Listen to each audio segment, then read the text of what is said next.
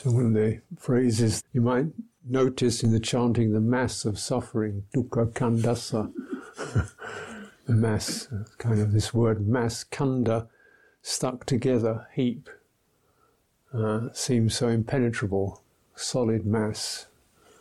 Uh, and also the word khanda refers to also what is called the five khanda, or the, the mass stuck together seems to be me. Mm, and this can, and one of the uh, themes of wisdom practice is to begin to recognize this mass actually isn't a mass. It's like a weave, or like a net. A lot of space in a net, yet that net can hold things. You know? But actually, most of a net is space, isn't it? So when the Buddha talks about the five khanda, he's referring to particular uh, ways in which which citta, mind, heart, awareness experiences uh, uh, what it experiences, reality. As a side note, um, this word citta, uh, mind or heart, and there are two two words that are prominently used for mind. One is mano or manas, mano vijnana, mind consciousness, which is a, a quality or an action that concocts descriptions, thoughts. It scans all the senses and says that's an apple, that's a car. So it derives a perception out of visual reality or tactile reality. You know? That action is that quality, or that is called manas, or manovinyana, mind consciousness. So then the consciousness is the experience of something, is a channel which presents sights. Visual consciousness presents sights. Tactile consciousness presents touch, right? or olfactory consciousness pre- presents smells, odors, fragrances, right? The six consciousnesses. And mind consciousness presents a huge, dazzling array. The, what it presents are perceptions, impressions. That's Susan. That's the tree. That's, you know, that's sport. That's fun, whatever. It presents these impressions. It looks at, surveys an experience and gives you a meaning of some kind. Hmm? And that goes on the the sensory level, then it's the emotional level. That's really comfortable, that makes me feel happy, she's a nice person, emotional significance, know. And also it goes into even very sublime states, you know, qualities that we, we sense, oh, this is a sense of gladness, oh yeah, that experience I'm having is called gladness or compassion or sorrow. And then, of course, it goes into more refined qualities mm, based upon that. These are all perceptions. Mm. So, why I'm talking about that, go on a sidetrack if you like, is this is these are aspects of consciousness. Mind consciousness is the supreme for us humans. We live in a world of mind consciousness with things like dates, calendars, times, money, wages, futures, pasts, opinions, views, doctrines, religions, theories, a whole gamut of stuff we live in. We live really in, a mental domain, mind body, if you like. Yeah. Mm. But then this consciousness is seen as one of these five heaps because it does become very dense. It weighs on us, particularly our mental consciousness, with what it can present. The amount of stuff you can find yourself flooded with, it becomes really a mass. And the Buddha says, well, actually, when you kind of look right into that, you recognize for a start there are six consciousnesses that are stuck together. And when you contemplate, you see actually a sight is nothing like a touch at all. And if you look at an apple, that's nothing like tasting it.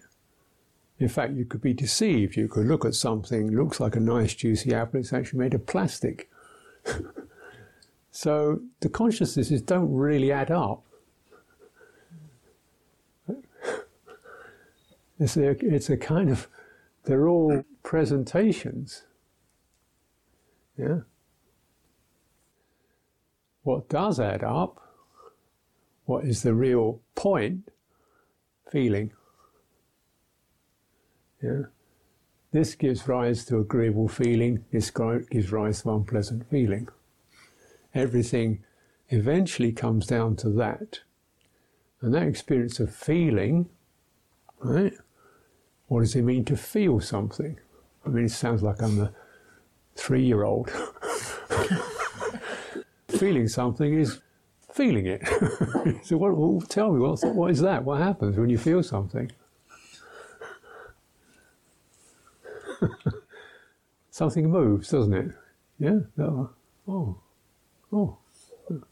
Something changes. Oh, that's called energy. Something changes. If it didn't change, it would be dead. But because it changes, it's alive, it's alive, it's got some vitality in it. So we rise up eagerly with pleasure. Energy rises, draws back with displeasure, tries to retract. What is it experiencing? Feeling.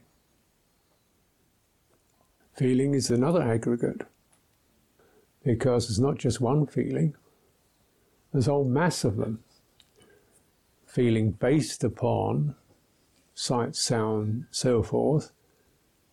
But actually, if it comes down to it, you look at it very fully and clearly, you recognize actually only, there are only two bases of feeling tactile, because you immediately get that hit, something touches you, and mental, something strikes your heart, chitta.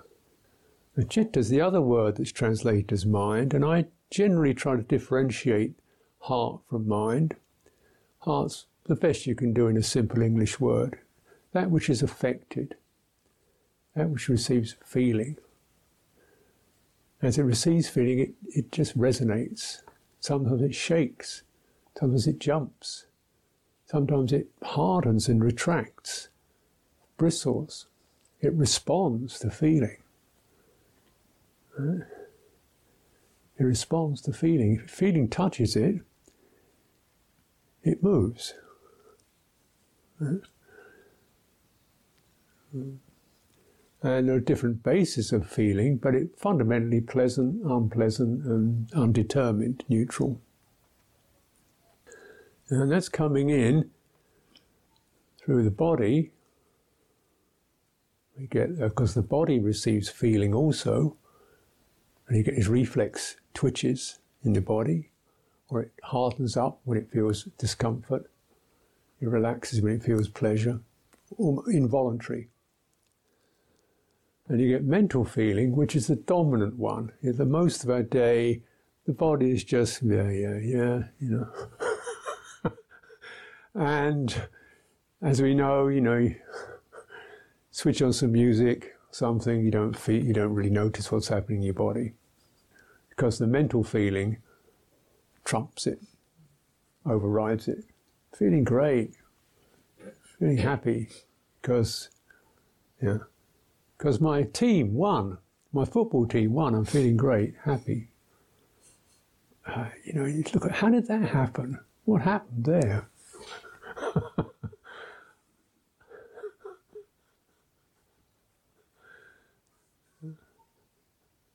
to make that that make something so abstract as a group of people you don't know playing a country you don't know against other people you don't know in a game you don't participate in to make you to make something in you move directly. That's chitta the mind says mine. Mine the ones i love the ones i support bit of attachment, yeah? and then success. Ah, that meaning touches the heart, heart jumps up. Yeah. Um, you know, you think, wow, is this crazy? or is this extremely uh, problematic? As we see, you know, people can get attached to various entities, uh, attitudes, uh, colors, uh, color aesthetics. Uh, that's a very nicely decorated room. I feel happy. Yeah, just through paint and curtains. we can easily get seduced. Politicians give us some smile and a cheery slogan. We think, oh, she's great. I'll vote for her. You know the feeling is what moves us, not logic. Feelings what moves us. So yeah. And when it when it we're moved, what is then? That's the experience called sankhara. Being moved. Something moves. That's the experience called Sankhara, which uh, translated in a number of ways. It's one of those elusive words that don't really cross over very well into English. I call it sometimes formations, which is so bland it's first almost useless. What's a formation? Uh, activations, because that's what it does. But actually, you get used to it. You find actually formations, though it's kind of neutral, is quite accurate to what's happening. We get formed by our responses. I become an angry person. I become a supporter of this. I become a nationalist or Republican or a communist or an atheist. I become something. I'm formed by what moves, inspires, terrifies me. My identity is shaped around my feeling, what happens, feeling drops, feeling arises, sankharas arise, we get sankharad into an identity. And uh, probably we might have two or three identities, not just one. You know, I'm a loving father, yeah. I'm also a patriot, yeah. I'm also a keen fisherman, yeah. I'm also a, yeah, whatever. So we get, oh, Sometimes you meet kind of mass murderers who are loving fathers. which one, when you put him in jail, which one do you put in jail? yeah. The, uh, this, uh, in the South African apartheid era, they had a kind of a guy who was a colonel in one of these death squads. So the government had this secret death squad who'd wipe out African nationalist people. De Kock, his name was De Kock. Every day, you know, you get to work, his kids would come by, give him a kiss. Going to work today. Oh, bye bye, daddy. His briefcase goes off to work, goes to his place, changes in his military fatigues, goes out, wipes out a few people, comes back home again. Hello, daddy. How are you? Oh, a busy day today. Yeah, I was a bit busy today.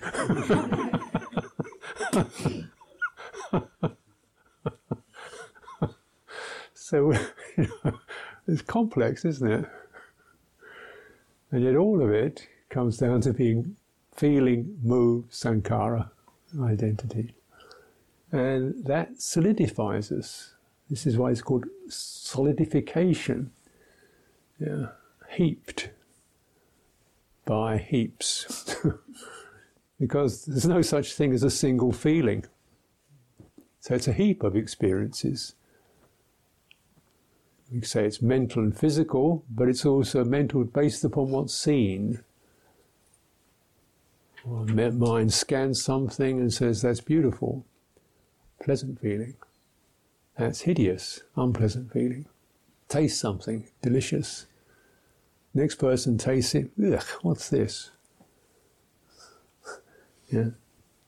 Ah, yeah. So the whole range of this experience Mm. Why do why do we why does the Buddha present this? There you've got the five aggregates form.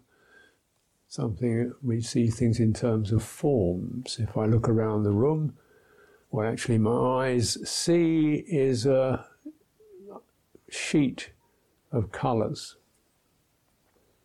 changing colours. What my mind sees is a group of people. Forms arise because my mind recognizes these shapes, forms, rupa, within the visual field, and they're more important than the space, the background, the floor. They're all kind of, that's, the people, which I see as these shapes. I'm familiar with that shape, human being shape. But that's not who you are, is it? If I look with my eyes, I can't see your backs, so I can very well say, well, they're people with no back. It is two dimensional objects. I imagine you all have livers and lungs, but that's new. I've got no way of recognizing that. What you're experiencing, well, you're probably experiencing me, or something looking like me, with a shrine behind it.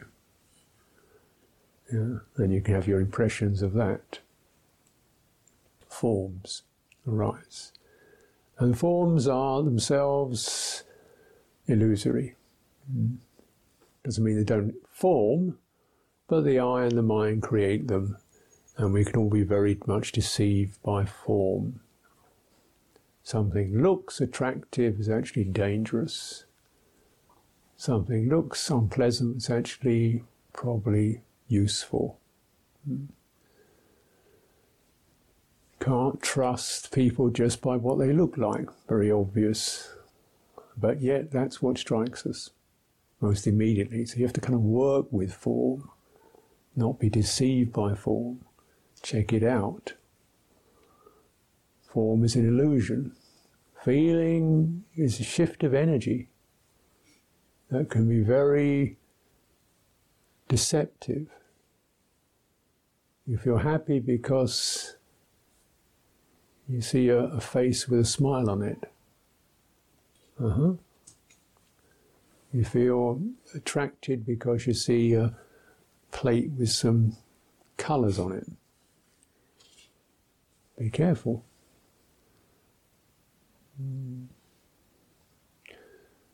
Yeah, anybody who's living in the lay world, be careful what you see on the internet. It's all wonderful there. it's all convincing there. And it's all concocted to excite, entice, arouse. It's all tripwires, smoke and mirrors. And yet, it touches us because this system of perception and feeling.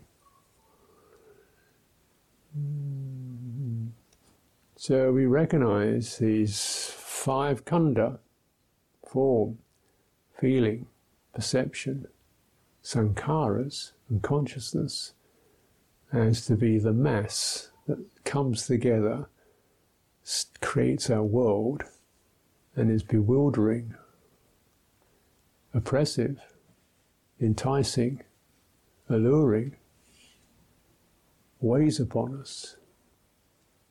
That is an illusion, conjuring trick. And the heart gets tangled up in it, trying to find the sweet spot within all that. And when that doesn't happen, must be something wrong with me.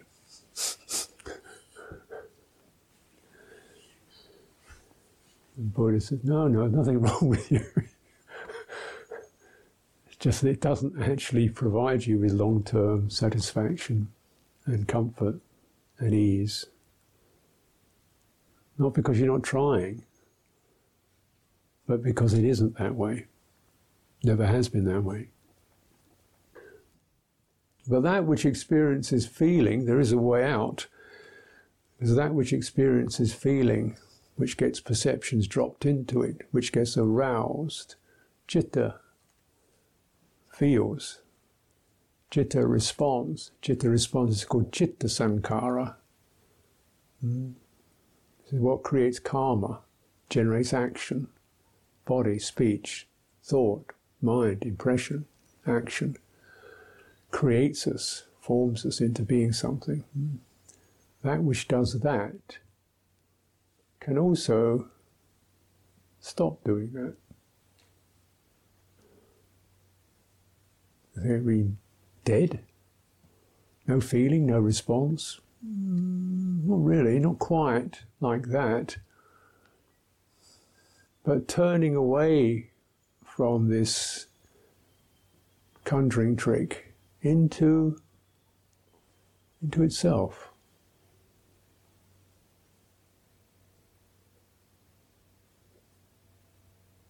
Something that may create questions in the mind. What on earth is that? Mm. So the untrained, unpracticed, inexperienced person will probably just feel this very confusing and impossible. So it's okay, we'll just start off looking at what you find really most authentic, most accurate about what you feel.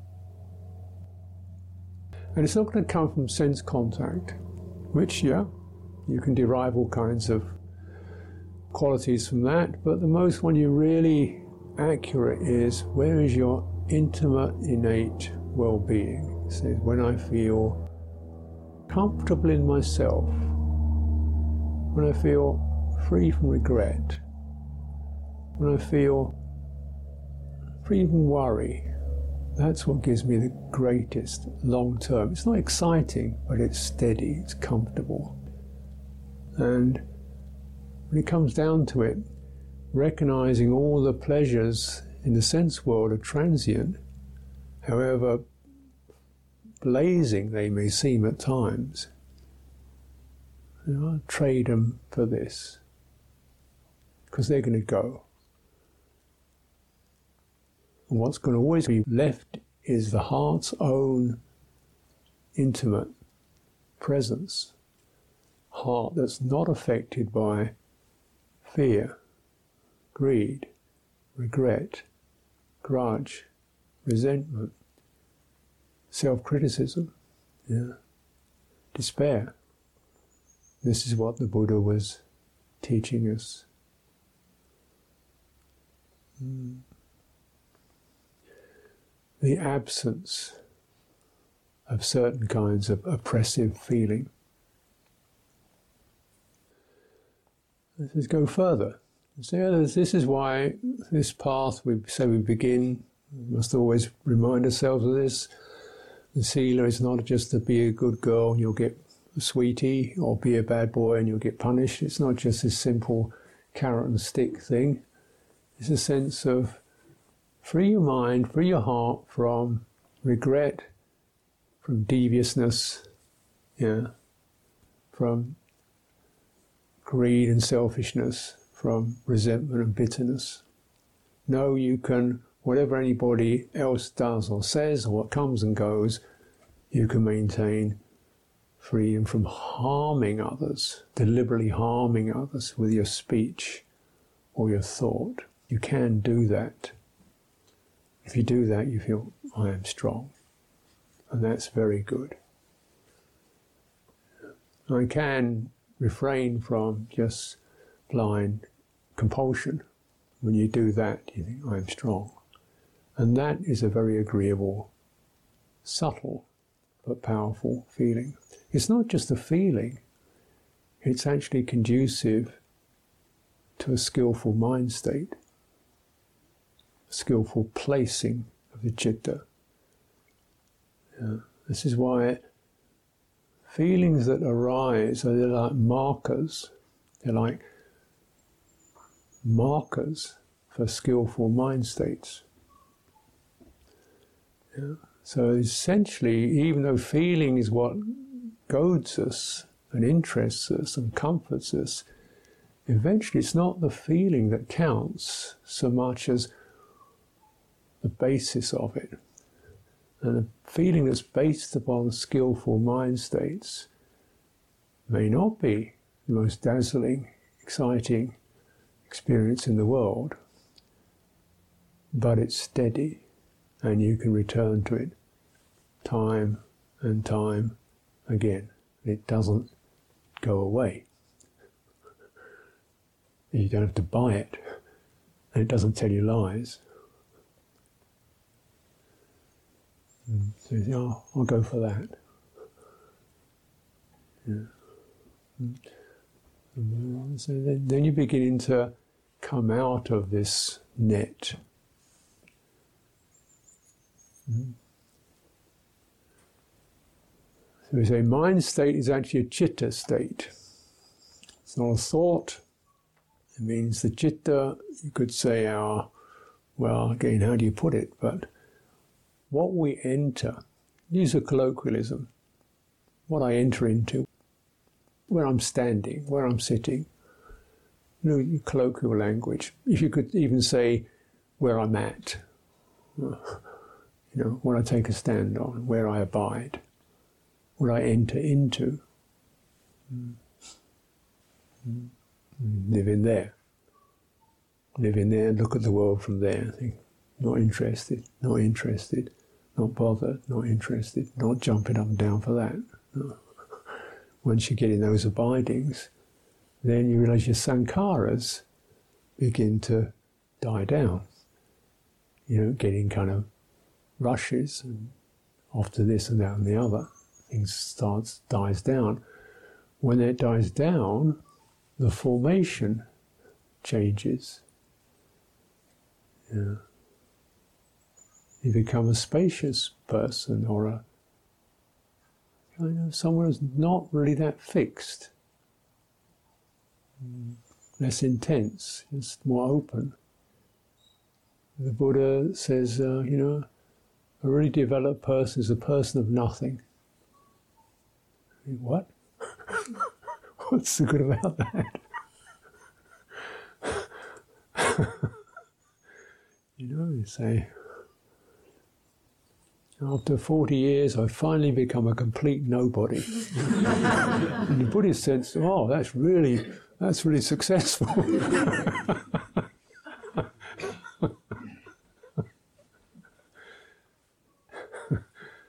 you're not sort of this kind of congealed heap of an identity, just kind of just relieved. Really, call it anything you like, it doesn't matter. And if we're free, released, open, mm. this is possible. Mm. So in all this, then we say, actually, we see come down to chitta and the aggregates, and which feeling dominates. That gives us a kind of a point, reference point, nice simple reference point. All dhammas converge on feeling, says the Buddha. Everything that you really directly experience, this is a definition of direct experience, that which touches you, that which gets you going, yeah, that which impresses itself, is felt. It's called direct experience. Yeah. This means everything of that nature is called a Dhamma. It Means that which is directly apprehended. All of that has to enter that gate of feeling. So you can get right there. It says, yeah, all dhammas converge on feeling. They are dominated by mindfulness. Wisdom exerts authority over them. They lead to liberation. Because when you hold them carefully, you see, actually, it's, it's just nothing there. Apart from what my, how my mind moves. If the mind doesn't move, the energy doesn't shift and jump around, nothing's created. because everything's created out of that energy shift. Touch, feeling, jump. Yeah? Touch, feeling, jump. The energy shift. That's how it's created. That's right, it's the center of the, of the conjuring trick. It's just that.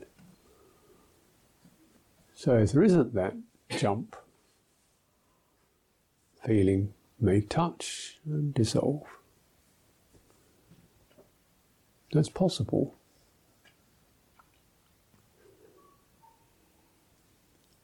It takes work, practice.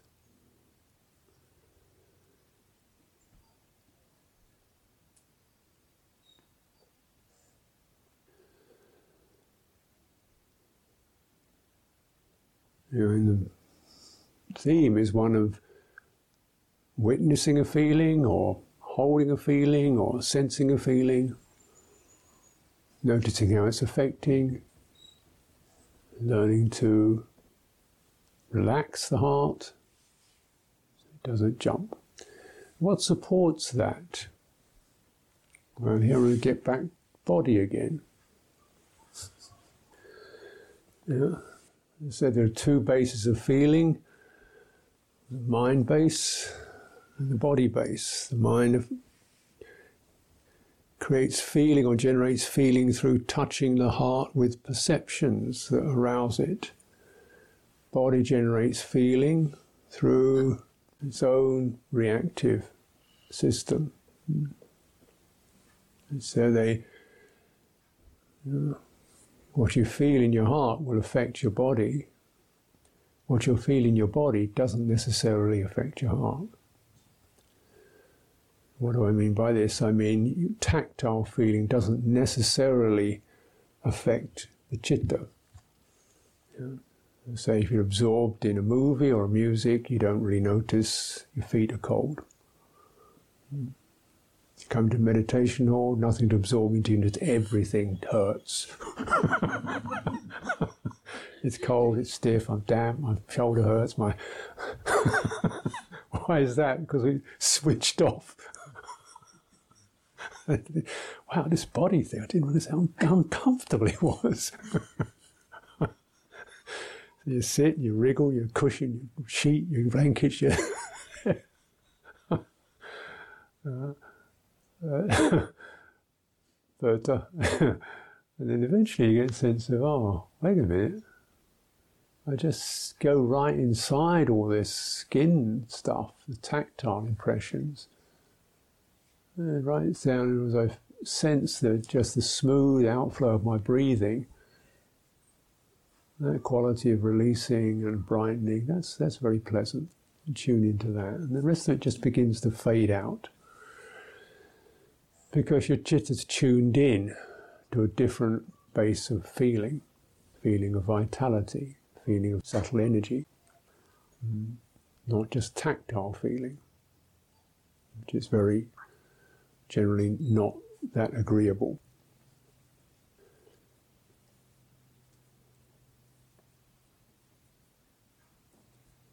So, in this way, we have some options there.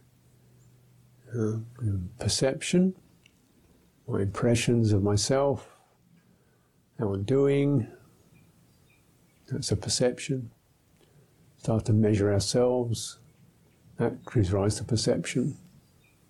Whatever, you know, sight, sounds, touches, mental ideas rise to perception. We have that possibility. We also can feel what occurs tactile. We can direct ourselves towards the tactile impressions.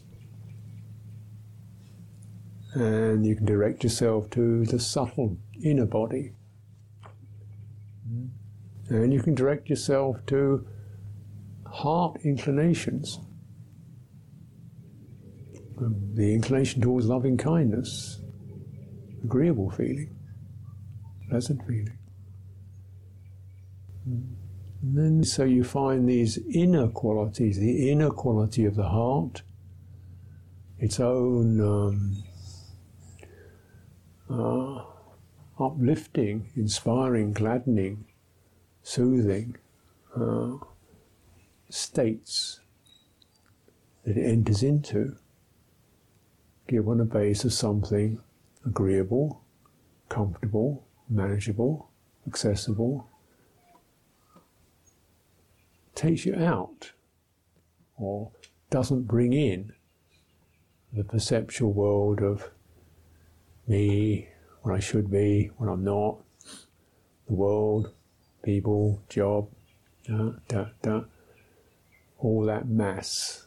So, well, just spend some time in this one and see if you can begin to live in this domain and then look at the world again from a different place.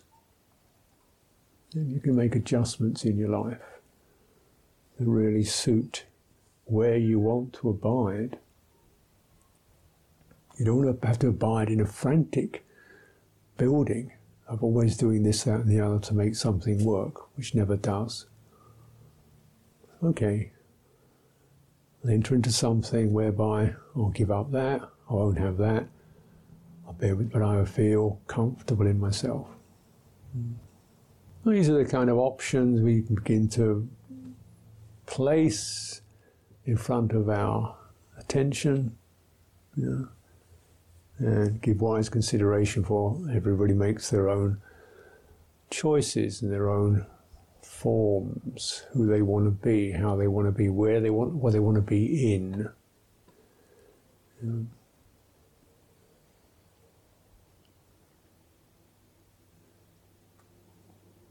That possibility. When you're really uh, oppressed with difficult thoughts, you can go to the tactile impressions and here walking, oh, uncomfortable. Sitting, sitting body in meditation, if you work on it, you get to about, about as good as it's going to get, really, while staying awake. if you work on it so it's balanced, least muscle necessary, you know, you just make it so it's supposed to be a comfortable position where you feel very firmly connected to the ground, supported by the ground. Yeah. And your breathing is open, so you're getting this natural movement of vitality through the form. So the inner vitality of the body begins to come to the fore, and we're less involved with the physicality of it. Doesn't mean we're spaced out, but that's kind of there, but it's really not occupying center stage. Center stage is just this inner quality of brightness of energy, or coolness of energy, steadiness of energy. And these are recommended as the Buddha's throwing us a line, saying, Look, you can trust me, I've done this, test it for yourself. I'm offering you this. It's a, you know, you're out in the sea, here's a, here's a rope And if your mind is kind of caught up with all kinds of negative moods and agitation and worry, here's a rope. Look, just breathe in and breathe out, and be with that. So then you, the feeling of that will actually calm the nervous system. You're less oppressed, less harried, less burdened. Mm-hmm. So even just even walking tactile impressions, external body, when you're walking. There's a theme to walk. You say, well, how do you do this? Walking, legs, feet, shoulders, hips. Walk like you're happy.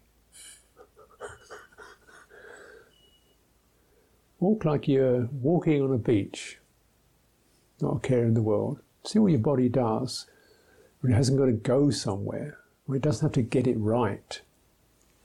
You know, these, these are mental impressions.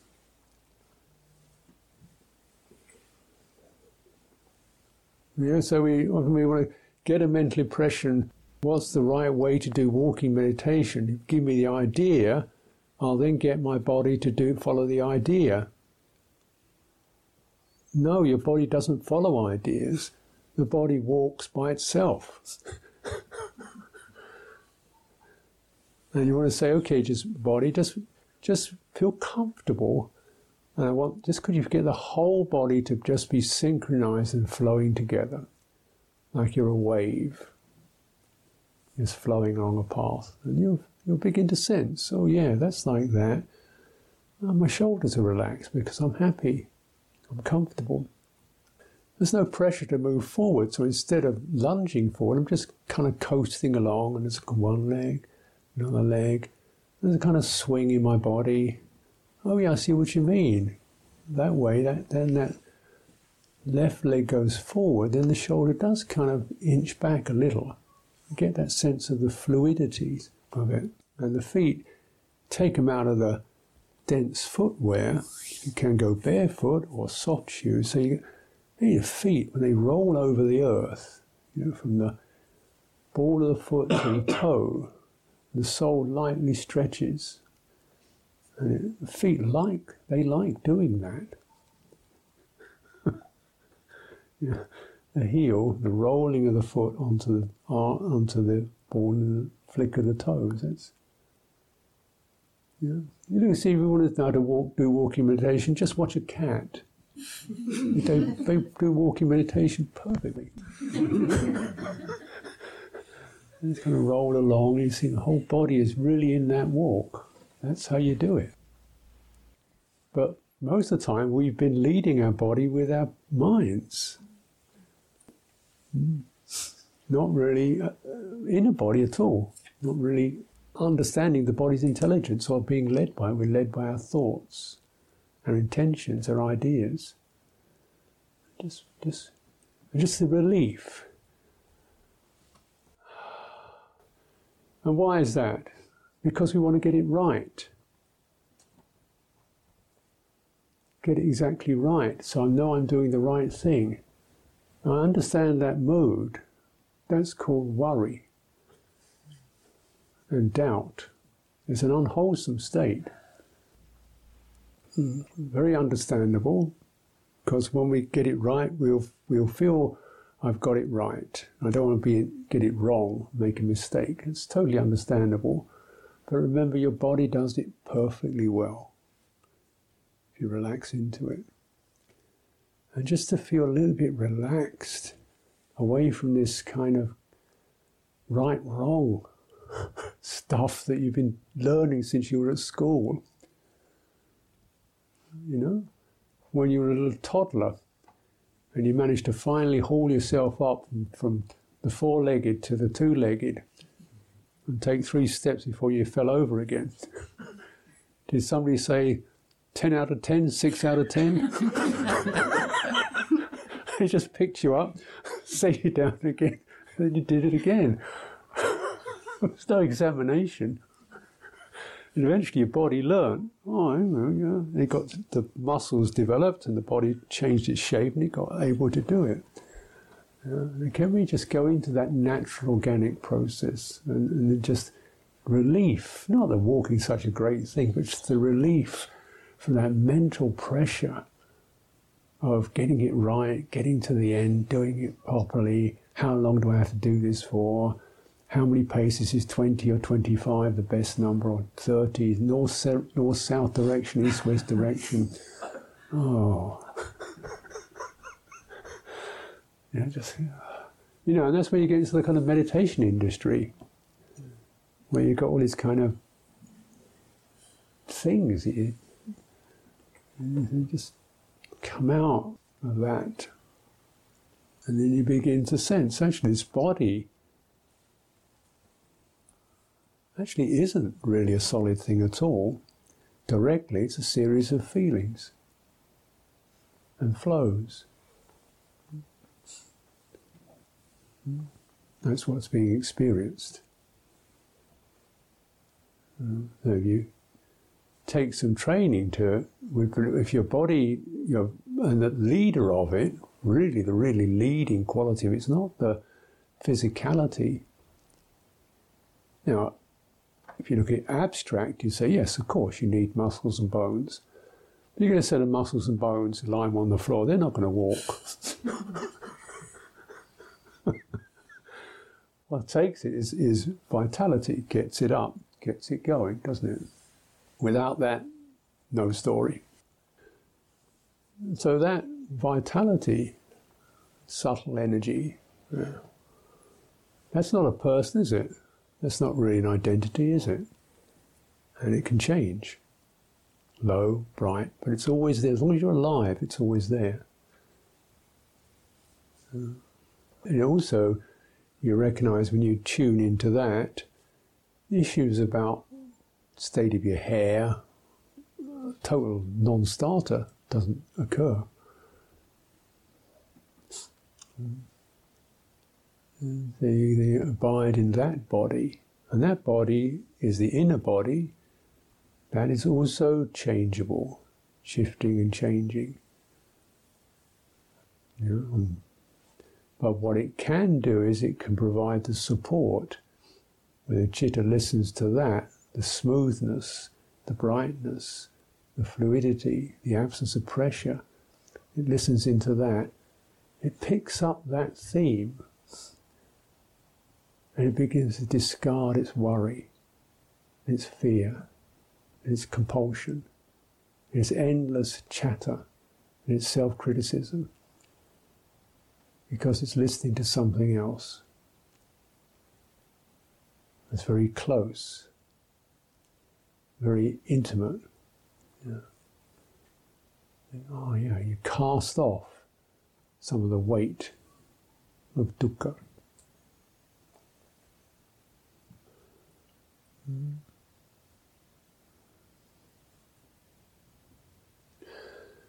Body then leads in this respect.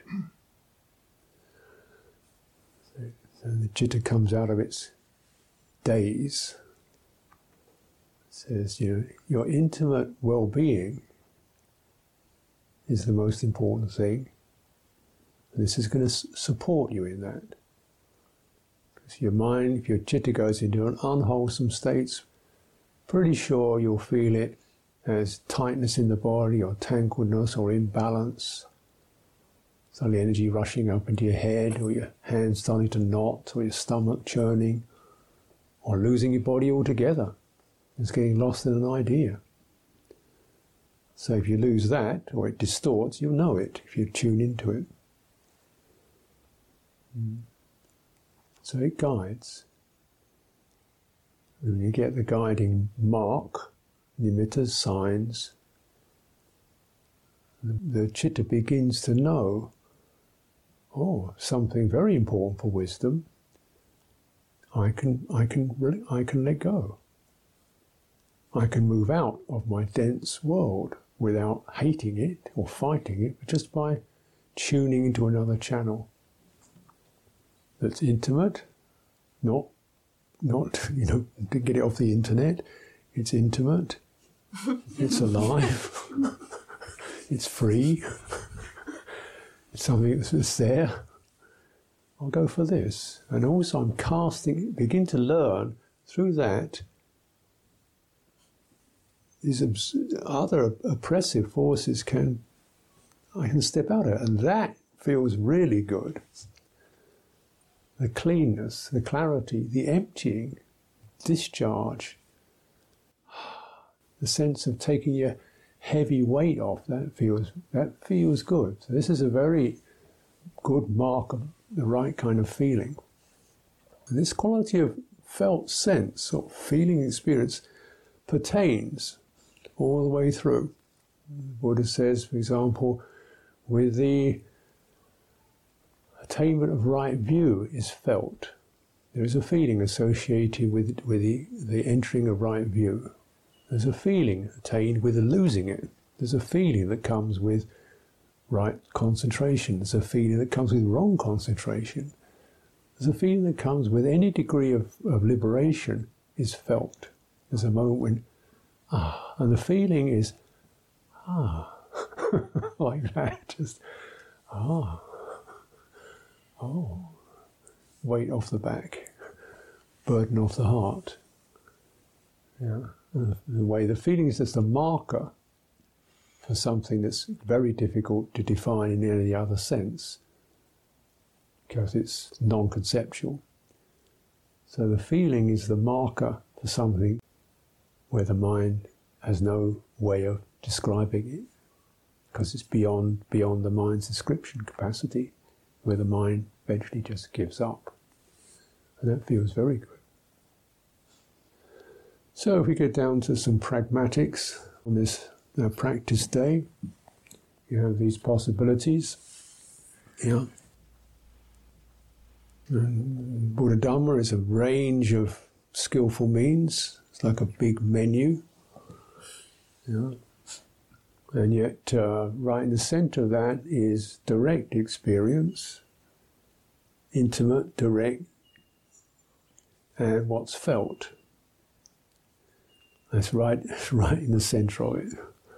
That's that's the central nub of it. Yeah? And so just start to operate with that theme in mind. How does the body get to these qualities of fluidity and ease that help the mind to release its stuckness, its histories? Let's get into that. Can I walk that? Can I breathe that? Can I chant that? Can I bring up qualities of goodwill that help to loosen up the intensities of, of what one's living with? Kind of qualities of faith, you know, things, uh, beings I admire, appreciate, feel grateful for, qualities of heart that lift up. Any of these can then be cultivated uh, to this aim to release the citta from its oppression.